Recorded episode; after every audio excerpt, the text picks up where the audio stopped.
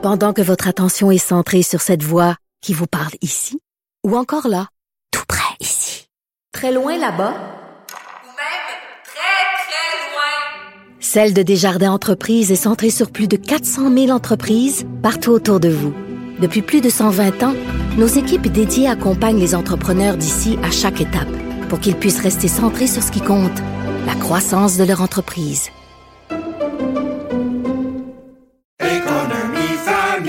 Ici Ricardo. et Émilie, marchand d'IGA. On a envie de vous inspirer à bien manger. À moins de 5 la portion. Suffit de repérer les produits valeurs sûres et de les cuisiner avec une de nos recettes. Les valeurs sûres, c'est bien pensé, hein? Bien sûr! Détails sur IGA.net. Vous écoutez Martino. Vous venez de vous connecter en direct sur Cube Radio? Pas de stress. Tout est disponible en balado sur l'application ou le site cube.radio. Alors, nous parlons d'économie avec Yves Daou, directeur de la section argent du Journal de Montréal et du Journal de Québec. Et bien sûr, le gros sujet ces temps-ci, c'est la vaccination obligatoire. Et il y a des entreprises qui décident, les autres, de prendre le taureau par les cornes, de pas attendre des directives du gouvernement. Euh, donc, vaccination obligatoire dans plusieurs banques, Yves. Hey Richard, euh, ça fait suite un peu ce que Gilles Proux disait là, par rapport à Dominique Anglade, l'idée de rendre l'obligation de, de, de la vaccination là, au, euh, au plus sacrant dans plusieurs organismes publics, parapublics. Mais dans le secteur privé, là, là, le mouvement il est parti. On en avait parlé la semaine dernière avec Sun Life, qui était la première grande compagnie d'assurance à obliger ses employés qui veulent retourner au bureau à avoir euh, la, la double vaccination. Mais là, les grandes banques canadiennes, là, c'est c'est- c'est parti, là, vont exiger au cours des prochaines semaines d'être pleinement vaccinés avant de se pointer au bureau, là, en succursale.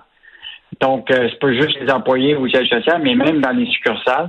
Donc, euh, la Banque de Montréal, la CIBC, euh, RBC, la TD, là, ils ont tout un horizon Ah là, oui. d'ici le 30 d'ici- d'ici le 31 octobre et même euh, certains là, d'ici euh, le mois de septembre, là, dans le cas de, par exemple, de la TD, là, euh, il faut que tu fournisses le statut vaccinal au plus tard le 30 septembre prochain dans les 10 jours.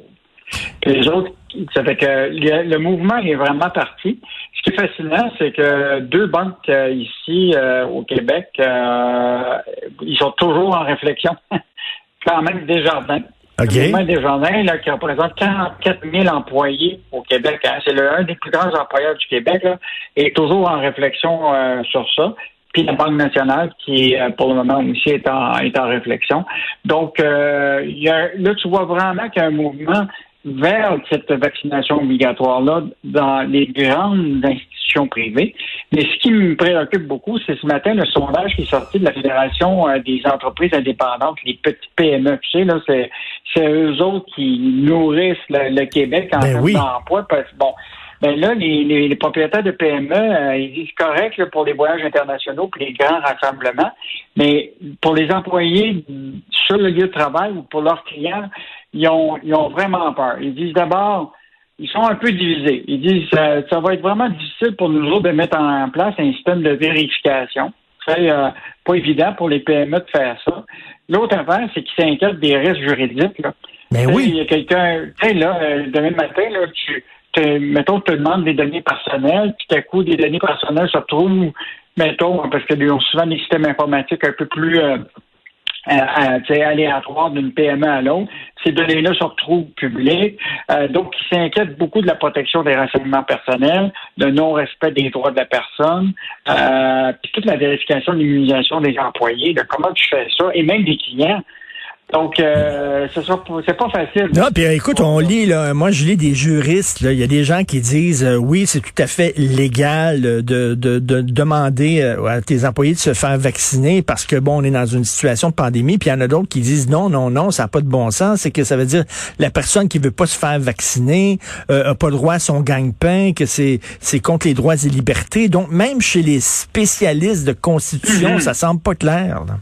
Mhm. Mais je pense que peut-être que ce qui va arriver à un moment, c'est qu'il va peut-être avoir des changements au droit du travail qui sera faite pour permettre ça, parce que là, tu sais, on- avec le, le delta qui s'en vient encore, qui tu vois très bien, là, qu'il y a quand même euh, une quatrième banque qui s'annonce, là, euh, il va falloir qu'il y ait des mesures qui soient prises pour permettre aux entreprises probablement de faire cette mesure-là, parce que sinon, on s'en, on s'en sortira pas. là, tu sais, il va y avoir des éclosions dans le milieu du travail, comme on en a vu à, à bien d'autres endroits. Mais j'imagine qu'il y a des patrons, Yves, qui disent déjà, là, on a de la difficulté à recruter des employés, on est en pénurie Eh, de on- main-d'œuvre. Si en plus, Christy, il faut se, se passer des employés qui veulent pas se faire vacciner, on va être dans le trou.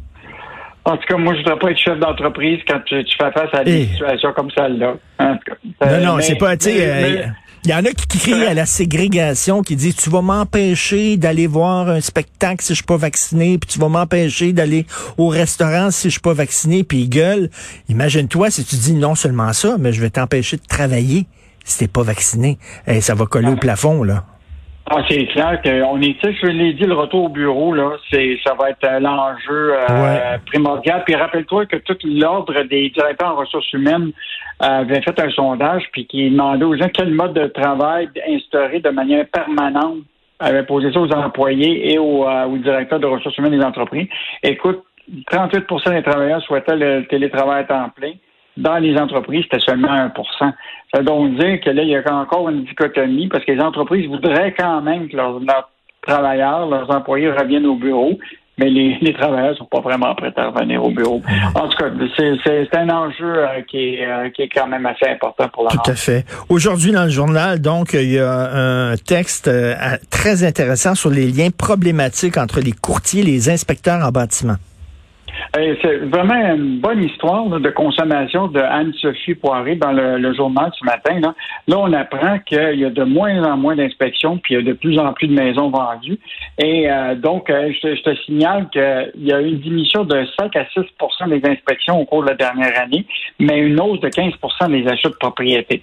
Et donc, euh, là, il y a plusieurs inspecteurs en bâtiment qui ont confié au journal qui, euh, qu'il y avait beaucoup de courtiers qui décourageaient leurs clients de faire examiner leur future propriété pour vendre plus.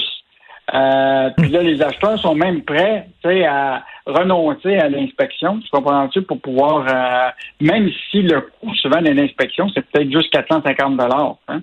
Donc, euh, le journal a fait vraiment un bon travail. Là, euh, les inspecteurs, ils dénoncent ce système de, de collusion. Évidemment, la surchauffe euh, du marché immobilier force des courtiers peut-être à, à pousser l'enveloppe plus rapidement pour s'assurer qu'ils vendent la maison. Tu sais, si tu as 10 acheteurs qui sont là, puis tu, toi, tu, tu vas-tu demander une, une inspection si les autres ne le demandent pas, puis tu restes de perdre la maison? Ben oui. Euh, c'est c'est vraiment un enjeu. Moi, je connais des gens là, qui, eux autres, ont demandé l'inspection pour être capables de demander une réduction du prix. Tu comprends-tu? Mais, euh, mais la plupart là, semblent euh, tu sais, faire, faire une erreur. Puis des, des fois, ça peut leur coûter. euh, il y a juste la maison, puis après ça, ils sont obligés de rajouter tu sais, 8 à 10 000 tu comprends-tu, de réparation. C'est pas une bonne idée. La, la meilleure suggestion, je pense, qui a été euh, soulevée actuellement, c'est de faire en sorte que dans les promesses d'achat qui sont faites euh, tu sais, par, euh, par les courtiers, qu'il y ait une obligation, tu comprends-tu, de l'inspection. Puis, ben, euh, tout à ça, fait. puis là, l'organisme qui est d'auto-réglementation du courtage immobilier du Québec, là, euh, je pense que ce serait une pratique qui, qui, qui vaudrait la peine. Non, de- non, moi, je peux, pointer. je comprends pas, là, je ne comprends pas comment tu peux acheter une maison ou un condo sans le faire inspecter. Voyons donc. Ben, tu risques, tu risques d'avoir des surprises. Mais tu sais, dans le cas de la surchauffe, Richard, le problème, c'est que si tu as 10 personnes qui sont en liste d'attente, tu comprends-tu, pour faire un offre, tu peut-être euh, la facilité de dire, euh, moi, je fais sauter l'inspection pour, euh, pour être sûr que je la gagne. là. Mais c'est ça, mais je, je parlais là, à un représentant justement des courtiers immobiliers la semaine dernière. Puis j'y disais, tu sais, c'est stressant acheter une maison. Tu en as certainement acheté, Yves, là, c'est c'est stressant. Mm. Oui. là, Parce que tu sais pas comment les autres bident. Fait que toi, tu bides, tu lui mets un montant, mais peut-être que les autres mettent euh, 20 000, euh, 50 000 de plus que toi, tu le sais pas. Je dis, pourquoi c'est pas fait à découvert? À découvert, on saurait comment les autres bident, puis tout ça, puis vous savez, on est en train de discuter de la possibilité de faire ça. Hey, ça, ça serait une innovation vraiment importante parce que ça, ça permettrait justement d'être clair. Puis c'est Ben oui. quoi la portion que tu peux faire un peu de surenchère ou pas. Sinon, tu sais jamais si Ben- tu vas la perdre. Alors, ce que tu fais, c'est que tu vises le plus haut possible pour pas la perdre. Ben c'est ça, puis tu vises trop haut des fois, puis euh, bon, ça encourage les gens des fois à serrer un peu la, la, la, la, la, la ceinture trop là, et, euh, et, euh, et là au moins tu saurais que ben l'autre à côté, il a misé tellement gros que moi je pourrais pas à côté ça, donc je me retire, tu sais. Fait qu'il dit on est en train de discuter de cette possibilité là, mais c'est complètement fou euh, la surchauffe de l'immobilier euh, effectivement à Montréal, donc un texte très intéressant sur la collusion, euh, en tout cas des liens problématiques entre les courtiers et les inspecteurs. Merci beaucoup, Yves Daou. Merci. Salut, bonne journée. Bye. Bonne journée.